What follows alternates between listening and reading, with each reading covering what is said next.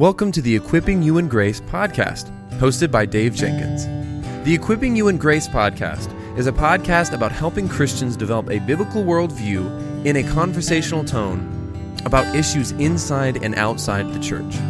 Now, for today's episode, let's join our host, Dave Jenkins.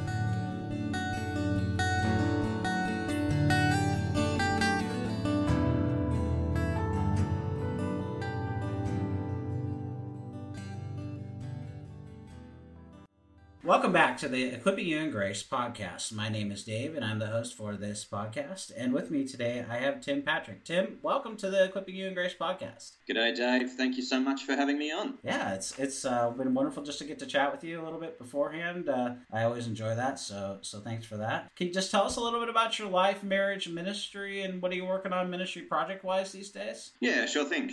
So, life, I was born into a great family, but not a family of believers.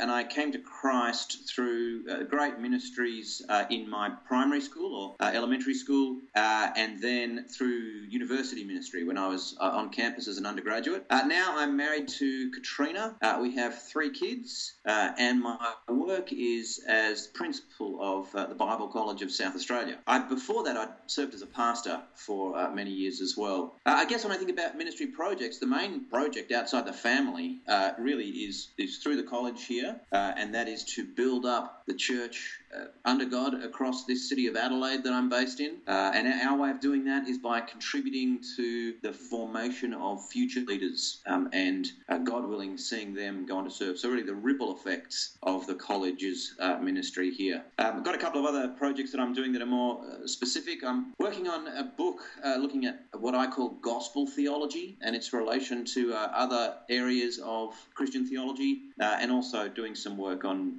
gender and marriage and ministry, which is obviously quite topical at the moment, and hopefully I'll have another little thing to say in there that might be useful. Well, that sounds really good, and those are very important subjects to hit on, so thank you for your work. Can you just tell us a little bit about this book that you wrote with Andrew Reed, The Whole Council of God, Why and How to Preach the Bible, why you guys wrote it, and how do you hope it'll be received? Yeah, sure.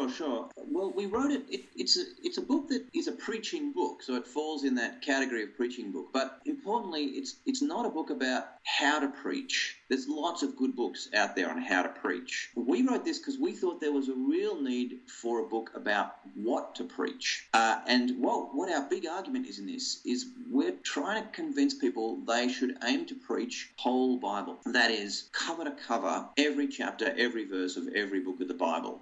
That obviously is a big task, and the first thing that lots of people will feel as they hear that or read that is, you've got to be joking. Look, a significant part of this book is really about practical and pastoral suggestions for how you can tackle it. So we really wrote it because there's nothing quite like this out there at the moment. You can't find a lot written on how to preach series of sermons or how to preach through books of the Bible. Now, most of what you learn, even in seminaries and colleges, is how to preach a sermon, one sermon, or a process for preparing a sermon, but not preaching through the text of Scripture in series, extended series of sermons. Now, just to go on with that a bit more, underlying all of this is really just the simple conviction that the whole Bible is the Word of God, and that God will be more fully honoured when His people hear and respond to everything He has to say to them, and we'll be more blessed as we sit under the whole counsel of God. So that's really it in a nutshell, I guess. Calling people to preach the whole Bible because we think it's all the Word of God, and hopefully giving some direction on how on earth you could tackle that task. Yeah, that's really good. And you do say that in the book. It hit me as I was reading. Probably Saturday or Sunday, I was driving around and I was thinking about this interview and the book, and I had just finished it, and I was thinking, I think that the central theme that you're trying to do in the book is to help the growing problem of biblical illiteracy, and to help people to become biblically literate. Yeah, I think that's right. And I think, I'm not sure what the situation is like in the US, but of course, even within a single country, there's lots of different experiences and different things going on in different churches. But I think it's true that, broadly speaking, even in the evangelical world, where we hold up the authority of Scripture and Scripture as our rule and our norm, there's there is still a relatively large amount of biblical ignorance. We have people who, vast swathes of the scriptures, they just don't know, they remain completely closed. And I think, well, whose job is it, or who's been entrusted with the work of helping people know the whole Bible? Well, under God, it's probably the people who are commissioned to preach to them. Yeah, absolutely. Absolutely. And the situation in the United States is, in regards to biblical illiteracy, is it's alarming. It's shocking. Right. It's like you guys just had that wildfire. I equate it to a wildfire. It's damaging. A lot of the things that are happening are because of biblical illiteracy. And I could say that probably that's true not only for the United States, but Australia, for Europe, for, the church worldwide. And I agree with you. I think not all the blame goes to the pastors, of course. Some of it goes to people as well in our churches. But we have to help people learn why expository preaching is so important. And there are resources out there that I think do a good job. But I do think that I do believe that that wildfire can stop, and we can stop it. The Bible tells us how. It gives us that prescription to solve that. Yeah, that's right. And I agree, of course. I don't for a moment want to blame, as it were, pastors for all the biblical illiteracy, but I do want pastors and preachers to own their responsibility to feed the flock and to shepherd Jesus' lambs by feeding them on a proper and full diet of his word. That, that's what they're commissioned to do. Yeah, absolutely.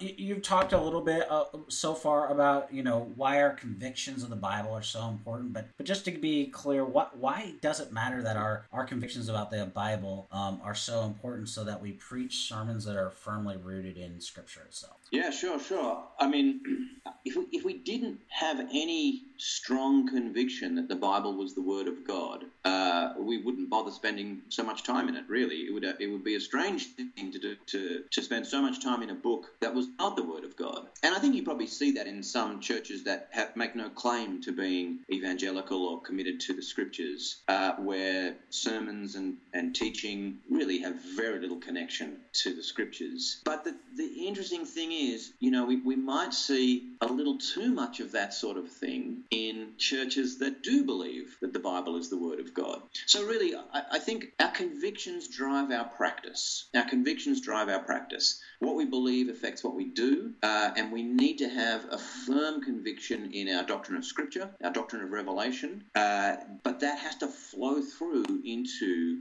our practice of ministry. It might be helpful as well to think about it in reverse. If you think about it in reverse, that is, if you start with your ministry and think about what it reveals of your conviction, it can be quite sobering.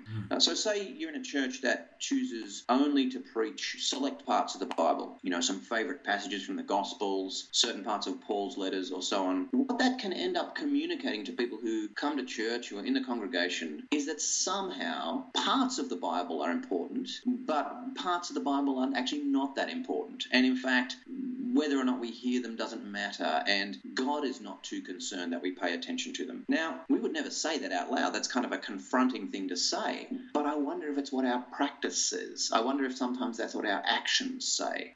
God wants you to know what he had to say through the Apostle Paul, but God is not too concerned whether or not you hear what he has to say through the Chronicles. The Bible is over 1,000 pages long in most of our modern English translations, and it's not by accident. It's because God has a lot that he wants us to hear, and he wants us to the truths of those pages to be worked into us. And again, thinking backwards, if we don't model that in our preaching and teach that in our preaching, people will pick up a view of the Bible that is not consistent with our doctrine of Scripture, which is kind of concerning. Yeah, absolutely. And I appreciate the particular points that you bring out about the sermon diet for churches, in that you're not you even say in the book that you're not trying to give a prescription saying there's not a particular, although you do use an example of going through different portions of Scripture, but you're not saying you have to necessarily do that. You're saying that this is one way to do that, but it depends on the setting, which I think is wise. But just on that point, like, you, because you guys bring it up quite a bit in the book, I'm just wondering, like, do you think that it could be distracting to bounce, say, like you do Genesis 1-11 or 1 Samuel 1-11 or Romans 1-11, and then you come back to those? Do you think that could be really distracting for people as a preaching diet, or do you think that we should just go straight through a book and then move to the next? Yeah, no, that's a good question, and underlying that question is something that is a strong conviction that both Andrew and I have, and I think it comes out in this book that we wrote, which is when we preach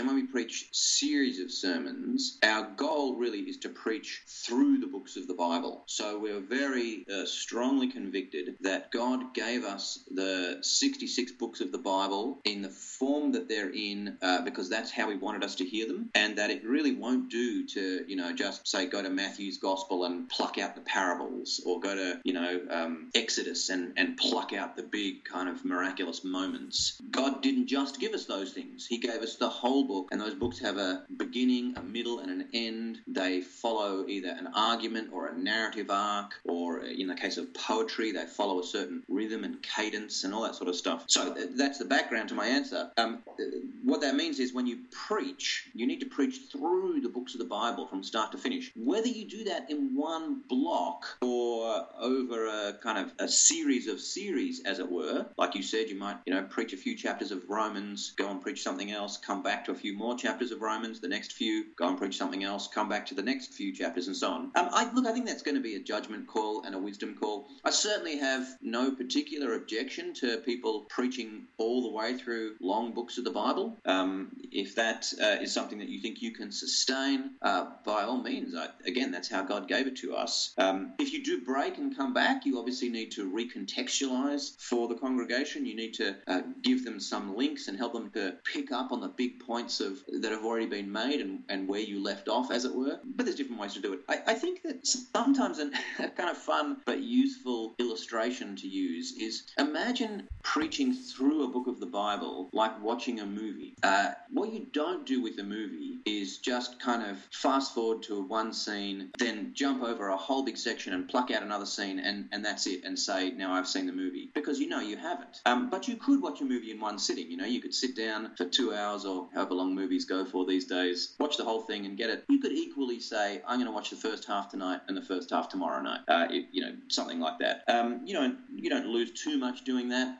But the main point is, in either case, you've seen the whole thing. You start at the beginning, you finished at the end. You haven't just taken random snippets or grabs on the way through. Yeah, that's really, I think, a wise answer. And again, I think that reflects what you say in the book about it depends on the local context, which I think is again really, really wise. So really well said. Well, we often talk about biblical and systematic theology on this podcast, among other things that we talk about. And I was particularly interested as I read this book of the category of gospel as it pertains to preaching. Can you flesh that briefly out for us and what that looks like in preaching? Yeah, sure.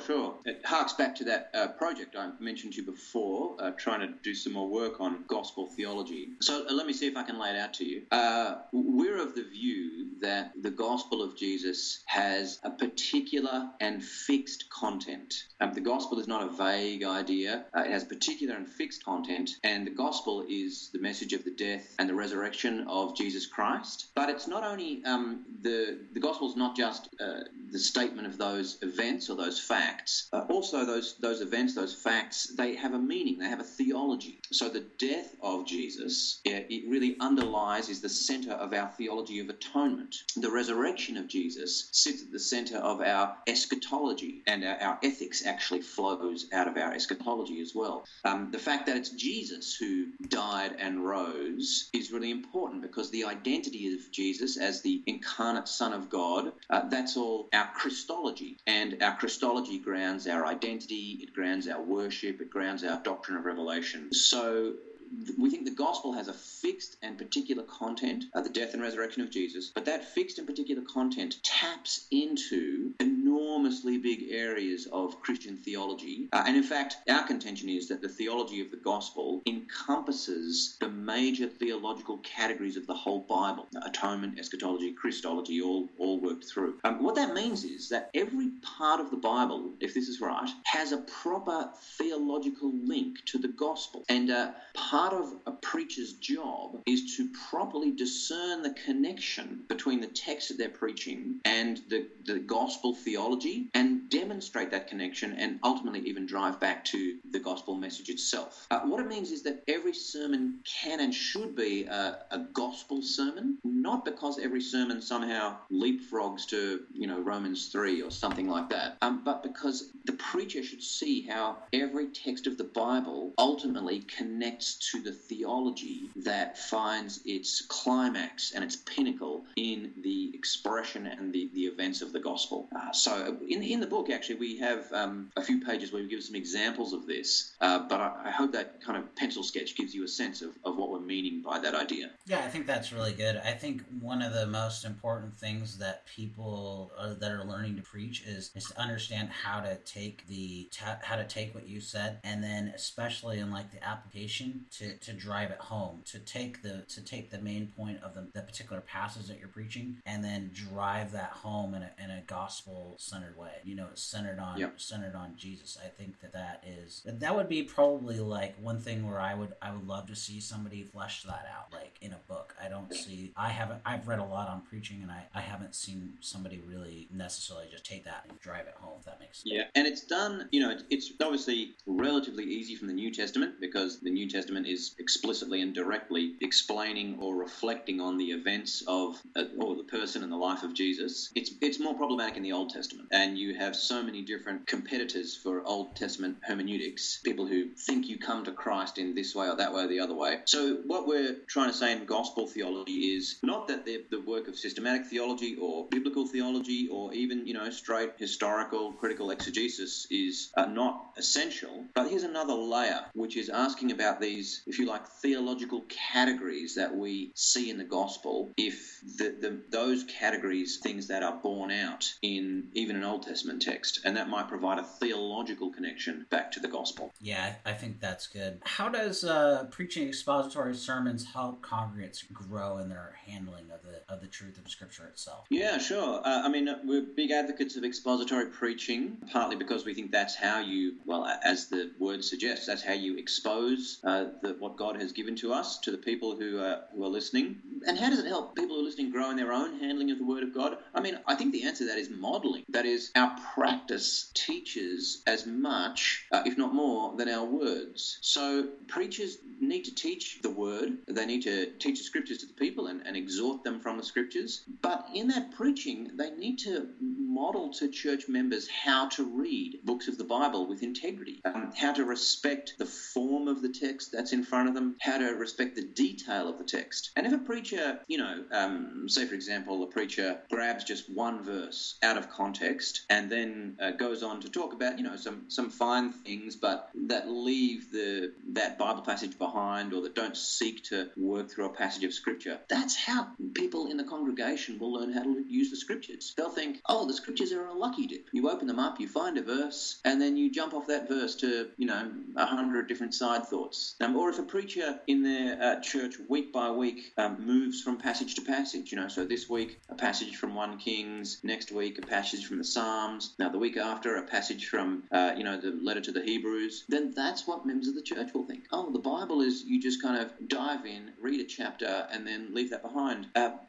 So that they'll learn to treat the Bible the way the preacher treats the Bible. But if a preacher comes to the text and, starts at the beginning of a book, gives the necessary and relevant historical, critical background, and then moves through the narrative, or moves through the prophecy, or moves through the poetry, or whatever it is, from top to bottom in a sort of systematic and linear way, then the members of the church will think, oh, that's how you read the Bible. And I think that's really important because, again, as I've already said, that's how God gave us the Bible. So we probably want to respect that. that and help others to respect that. Yeah, that's really good. And I would just say, you know, preaching expository sermons helps people to also confront, you know, there's all sorts of error, and, you know, we have the prosperity gospel, we have bad theology and worship songs that people confront, and just in conversations, it helps them to learn how to respond to those things. Yeah, what expository preaching does that's so important is it prevents you from just focusing on the texts that you know well, or that reinforce things that you particularly think are important, and it means you can't avoid texts that, if you like, challenge your personal idols, or that confront things that you're not ready to confront. If your preaching pattern is to preach a few verses, jump over a chunk of text, and then find the next verses that you think, you know, have some particular kind of resonance to you, what you're going to do there is miss the section you've jumped over where God has something to say. That might be a rebuke, or it might be a great encouragement, or it might be a lesson that you had never heard before. So that will mature us as believers, and we'll be able to deal with all those things you talk about. We'll recognize false gospels. We'll be quick to detect things that are untrue in the lyrics of our worship songs or whatever it might be. But when we just hop from favorite text to favorite text, or text that we think says what we are hoping to say this week, we'll miss all that stuff, and we'll potentially only end up reinforcing our own theological kind of preferences rather than letting God's word in its fullness speak to us and form us and make us who he wants us to be. Very well said. What are the benefits of expository preaching for the pastor? Yeah, well, it's interesting. In some ways, I think it's I'm not sure this is a kind of an answer that's very flattering, but I think it's right. I think it's easier.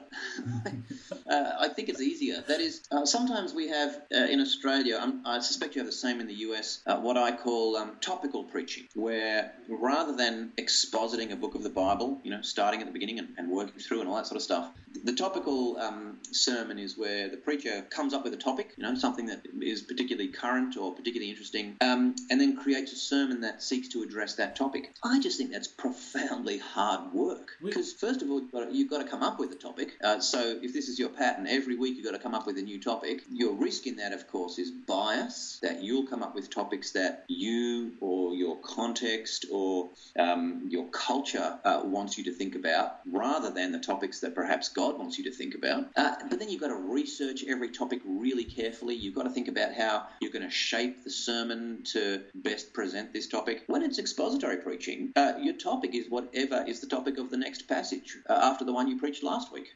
So that work is done for you because God is setting the agenda, and he is saying this is what's going to next be, what your congregation is next going to engage with. And I think it makes the preparation easier, because when you preach through a book of the Bible, you kind of do a lot of work understanding that book, understanding its structure, if you like, front-loading all that preparation. But then all of your sermons that are in that series benefit from that preparation you've done. You don't have to start from scratch every single sermon, but you can kind of you build up a momentum across the preaching series that as it goes out to the people of the church, but also you just have great efficiencies because you have been able to do preparation for a lot of sermons together as you come to understand the book. The other thing, of course, benefits of expository preaching for a pastor is you grow. You know, people are well aware that you tend to learn best the things you teach, and you will grow in God's word the more you preach more of it. If you preach the same sort of favorite text of scripture 6 or 7 times, that may have benefit for the people you're preaching to, but you're not going to grow much through that, and you might even, you know, come to treat it sort of very functionally. But if you are coming to new passages of scripture week after week and working through books of the Bible regularly and ongoingly, you're going to keep growing as a pastor and a preacher and a disciple of Jesus yourself, which is wonderful. Wonderfully well said, brother. Wonderfully well said. What advice would you have to the pastor who they're becoming convinced of the need to preach the whole counsel of God? Praise God for that, right? How should they lead in that in their local church? Yeah, sure. And I guess if this has not been the habit of your church, and not being your own practice, there's a level at which, to use sort of corporate speak, you're going to go through a process of change management, I guess. You're going to be having to explain to people why things are going to be different and why you're taking a different approach. And the first thing I want to say about that is you have to be pastoral and full of love and compassion. We have some wonderful saints in our church who've been worshipping with us for, 50 years or 70 years, long before we were born, they were members of this church. So to come and change things up around them is, through no fault of theirs, something that might be quite confronting. So the first thing I want to say is we just need to love people, sit with them, talk with them, help them understand. We need to, I think, in all of this, not just preparing people for it, but as we start this practice, we need to be really prepared to see that we're probably going to encounter a whole lot of new pastoral issues. That is, as we start preaching different parts of the scriptures, as we start letting people sit under more and more of the Word of God, again, if those 1,000 pages are there for a purpose, we might expect that these new parts of the scripture is going to say new things to people. So we need to be ready to be there for our people, to help them as they digest this word, as they integrate it into their lives, as they maybe in some cases have to repent of things they've never been called to repent of before, maybe adopt new practices they've never adopted before,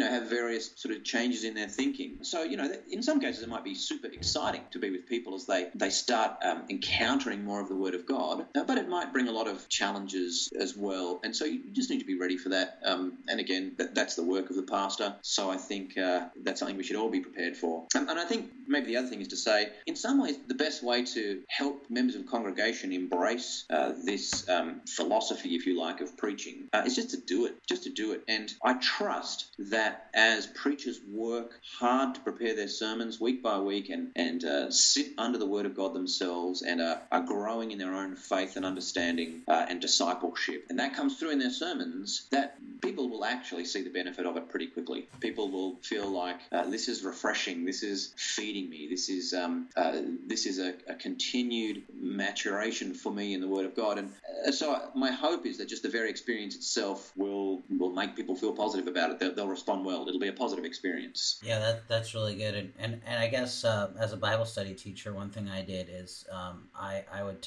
have a time where I would take questions, and I think that that's, I think that that's just having a time, maybe not right. I know some churches do that right after, but maybe you just have a time where, outside the service or something, where, hey, this is going to be a time where you can ask questions, and then if you just have one of you preaching or whatever, or several guys or whatever, have that be a time where people can ask questions. I think that goes a long way.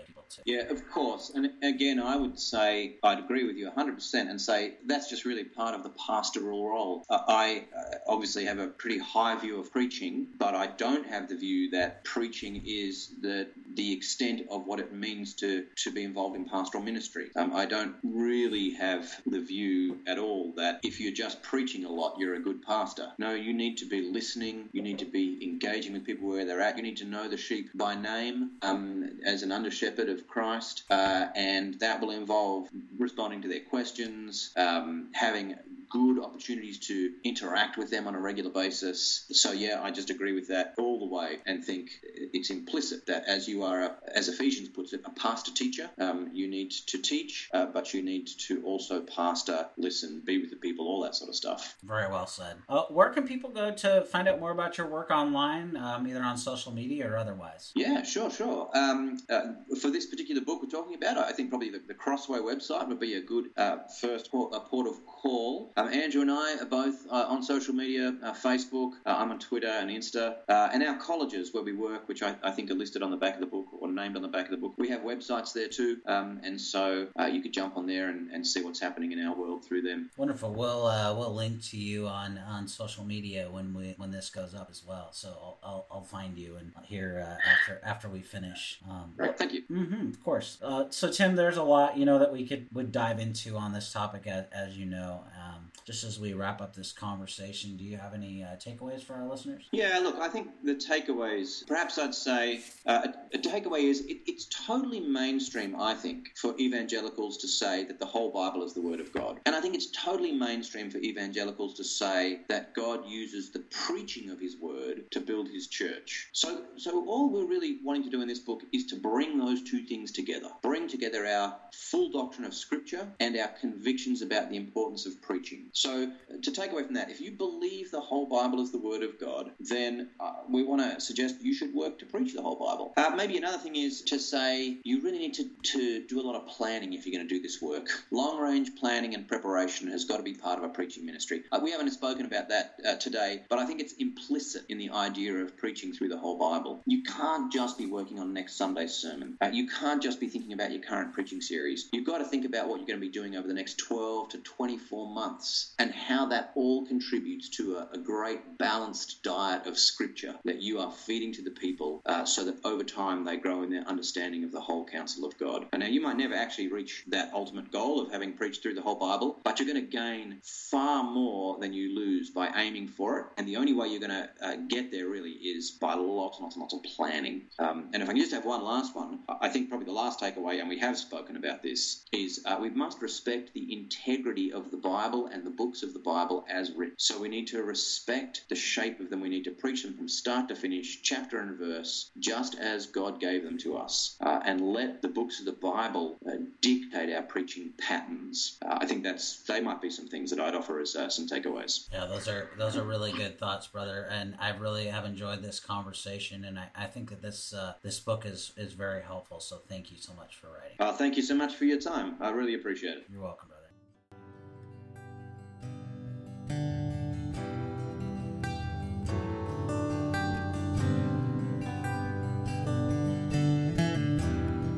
Thank you for listening to the Equipping You in Grace podcast.